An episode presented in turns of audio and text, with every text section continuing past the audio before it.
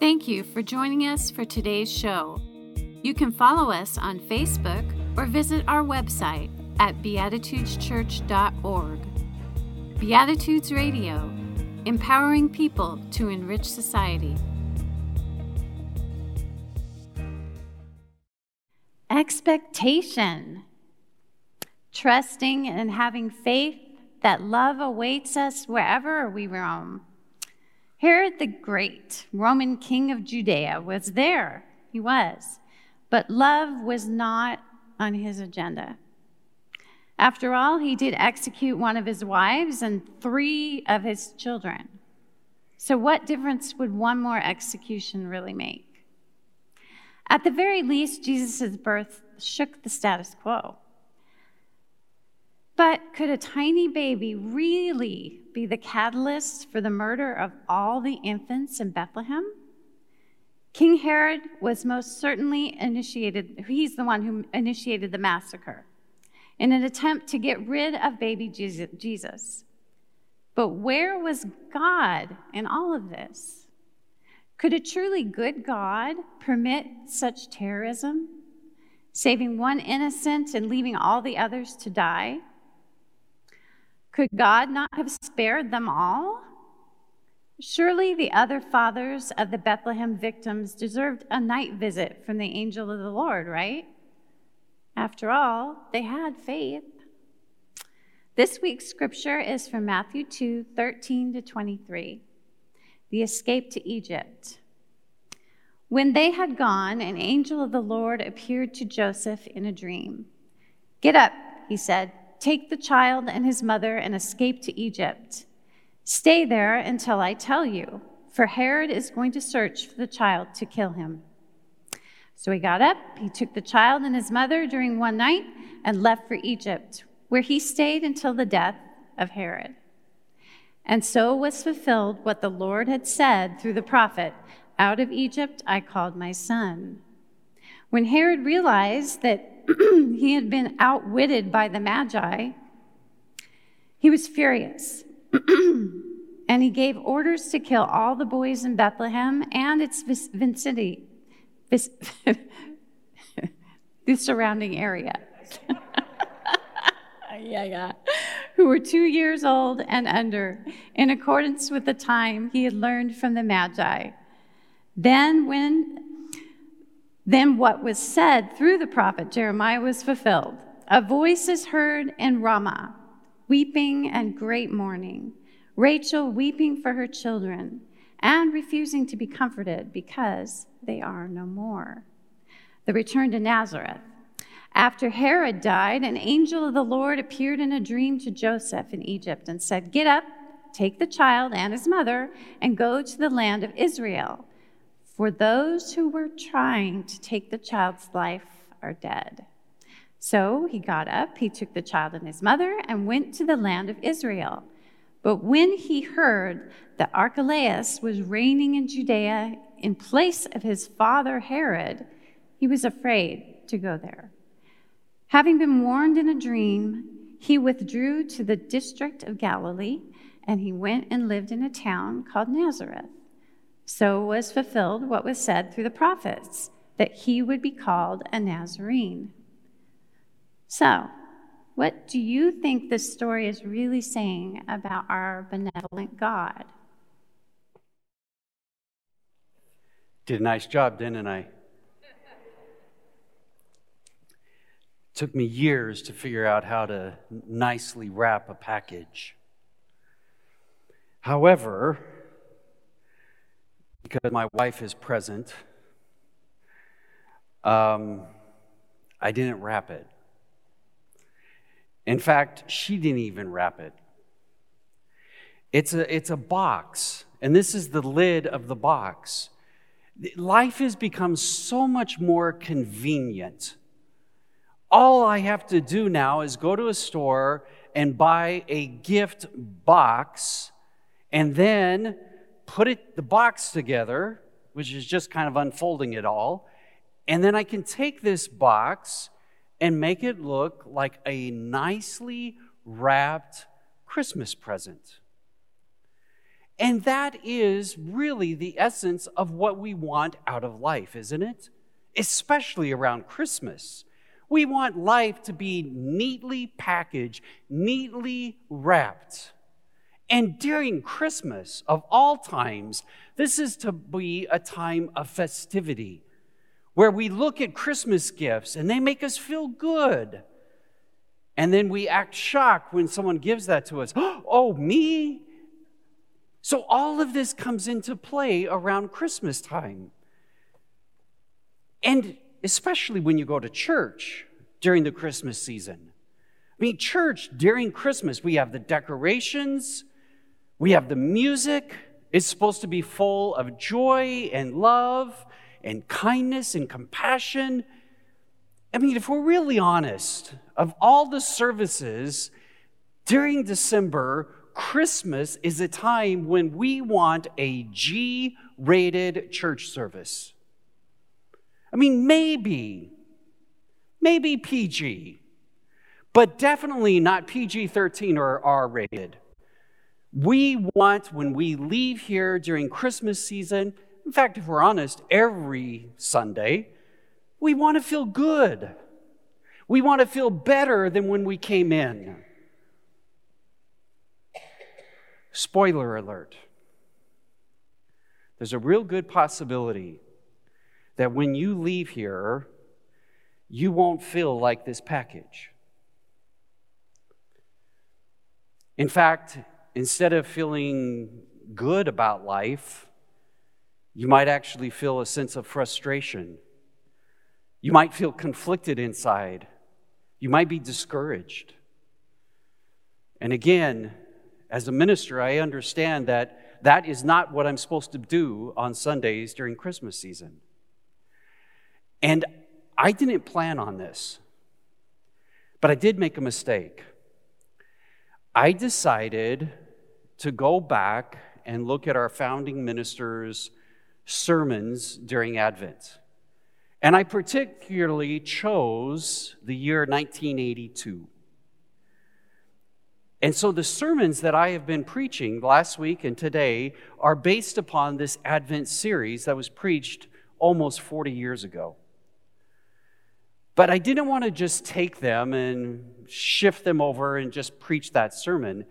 I wanted to make it my own. So when I came to this week's sermon that was preached 40 years ago, it left me feeling quite conflicted inside. It was a sermon I could not resonate with because I kept going back to a verse. It's almost like this verse continued to draw me back to it. It's almost as if this verse was saying, Don't neglect me, Tony. Don't take the easy route out and ignore me. Be honest with yourself and with those who you will talk with on Sunday. And again, that verse is verse 16 in Matthew chapter 2 when it says, Then when Herod saw that he had been tricked by the Magi, he became very enraged and sent and slew all the male, children who were in Bethlehem and its vicinity from two years old and under, according to the time which he had determined from the Magi. I couldn't walk away from that. And I tried. The reason why I couldn't walk away with it is because the writer wanted it to be heard in the midst of the birth of Jesus. Now, there are some individuals who, when they read this story, they see it as a historical, factual event. They truly believe that King Herod, who on all accounts was a, was a ruthless man, as Janelle shared with us, they believe that this literally took place. And I have a problem with that. So I kept reading and trying to figure out why individuals would be okay with that. And one minister I read about said the following He was asked the question in his blog why did God allow Herod to kill innocent babies? Here's his answer. Well, we might as well ask why God didn't stop Hitler, Stalin, or others who have killed many innocent babies and innocent individuals. The world is reverberating with the results of our culture's sin. And none of us are innocent of sin. God allows the natural consequences of sin to be felt so we can be aware that something is radically wrong with humanity. So that we can realize our wrong path, repent, and allow God to change us. If God simply erased all pain, which is the result of sin, we would never realize how deadly sin is, and we would never look for God's solution. Now, there are people who find a great deal of comfort in that. I used to. And there are times when I wish I could, because I used to believe that God allows sin to be manifested and to work its way out. But then when I really began to contemplate it, I realized that I had a passive God.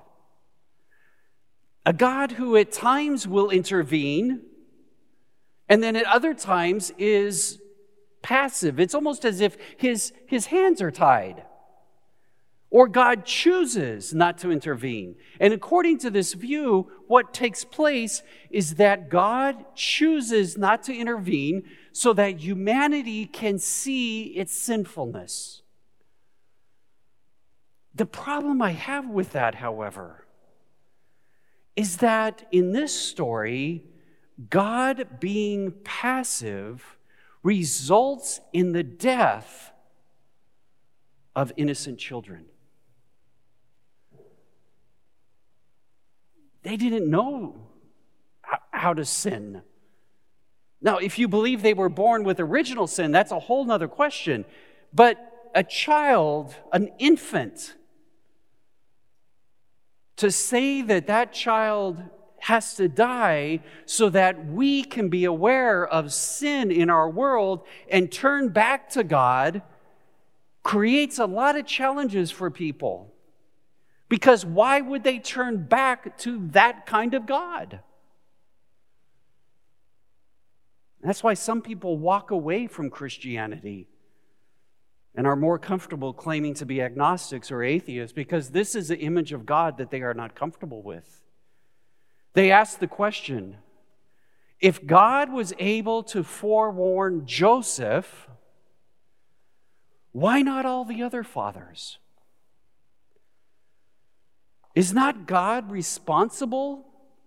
If you take the story literally, that God sends his son, and it is that action which actually creates the death of these innocent children. And therefore, is not God responsible for that? And yet, God will save Jesus but allow the slaughter of innocence.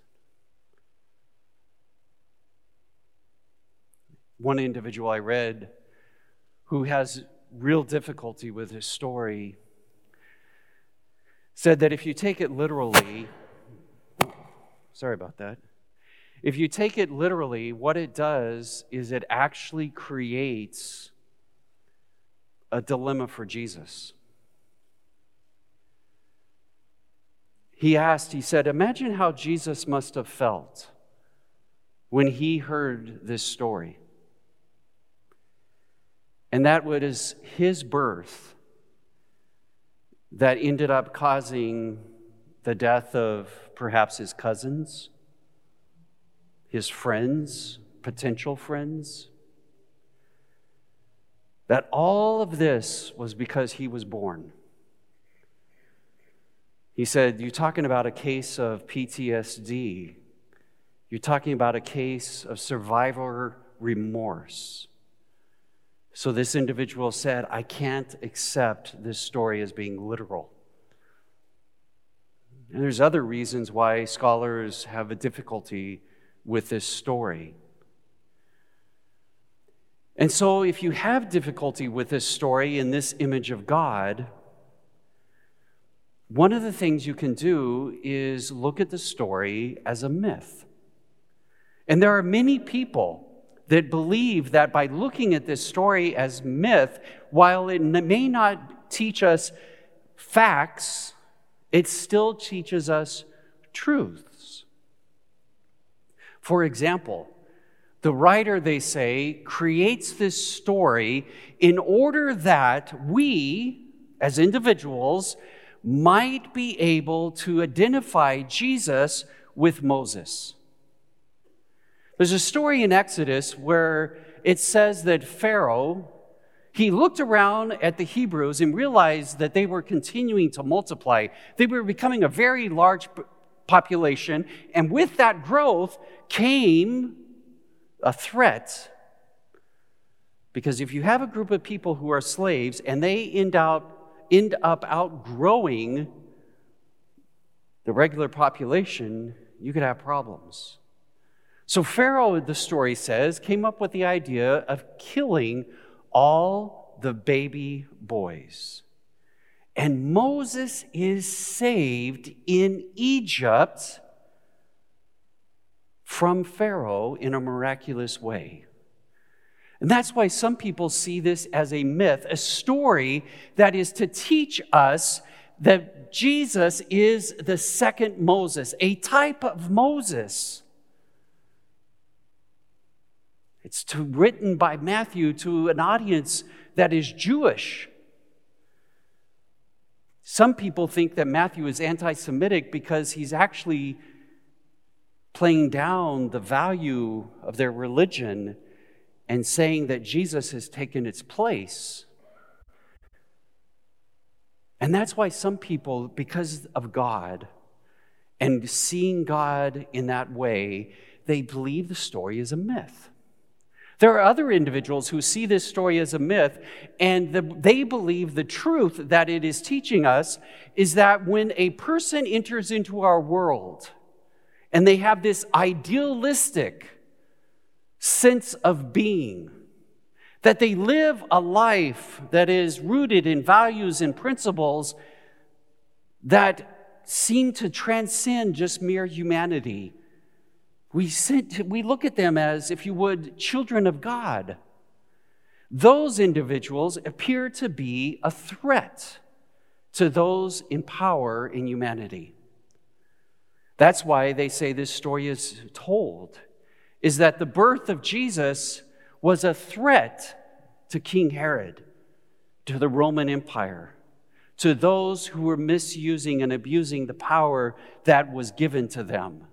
And instead of serving the people, they allowed the people to serve them and their needs. So you have two ways of looking at this story.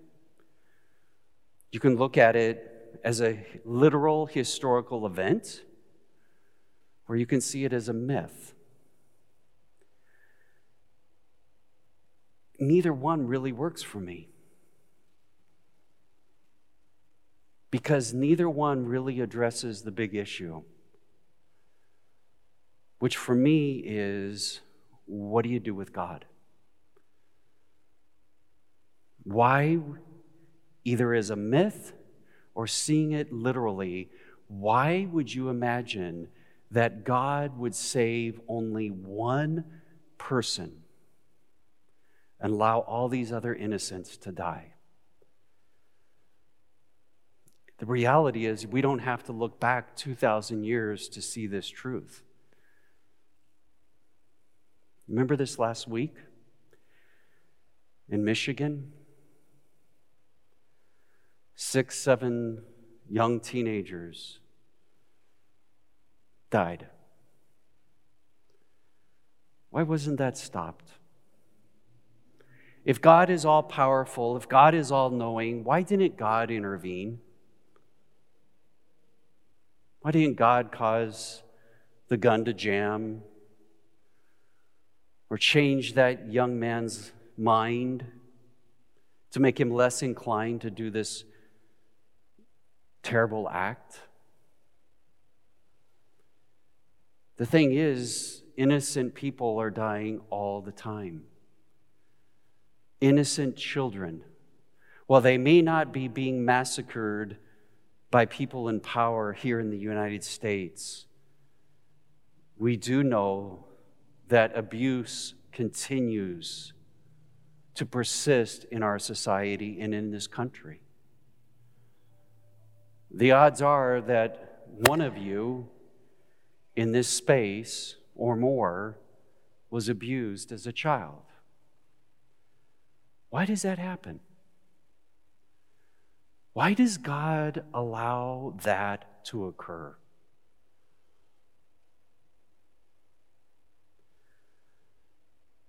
The reality is, I can't give you an easy answer. I can't wrap it up nicely like this gift.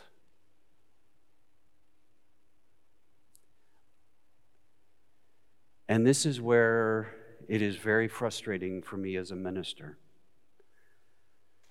because I don't have an answer for you.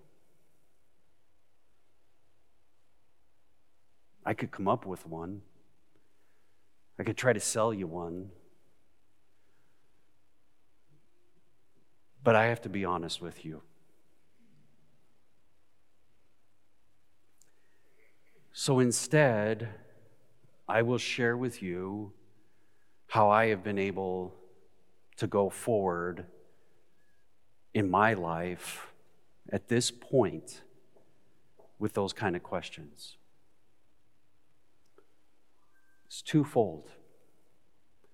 Number one, life is messy, it's unkempt, it's dirty. It's just the way it is. And number two, perhaps that is a mystery that we are left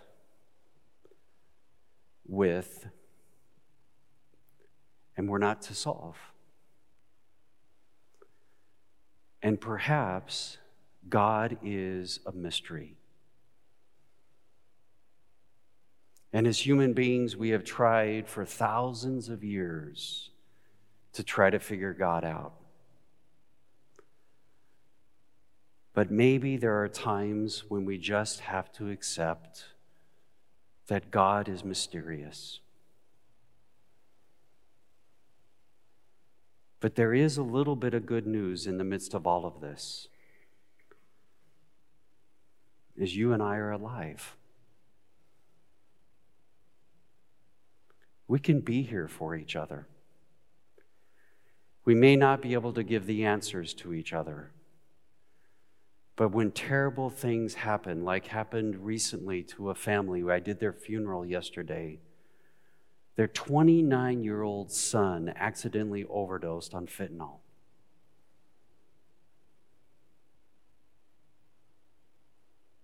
And to be able to be there to listen, to be present. Maybe that is the essence of Christianity. It's not having all the answers, not having everything figured out, but being able to live a life of love and compassion for other human beings. So that when they go through a tough time, you can be there for them. We don't have to fix the world, folks. All we have to do is be aware of the people that come into our lives and just treat them with love and compassion. Perhaps that is the greatest story that exists. Maybe that's the good news of Christmas. is that we follow the life of Jesus and we try to emulate that. I apologize if I was a Debbie Downer today. But the reality is, we need to be honest with ourselves and with those that we come in contact with. And out of that honesty will come a richness that we are here to support one another. Amen. Thank you for joining us for today's show. You can help us to continue this program by making your donations at beatitudeschurch.org backslash online dash giving. Beatitudes Radio, empowering people to enrich society.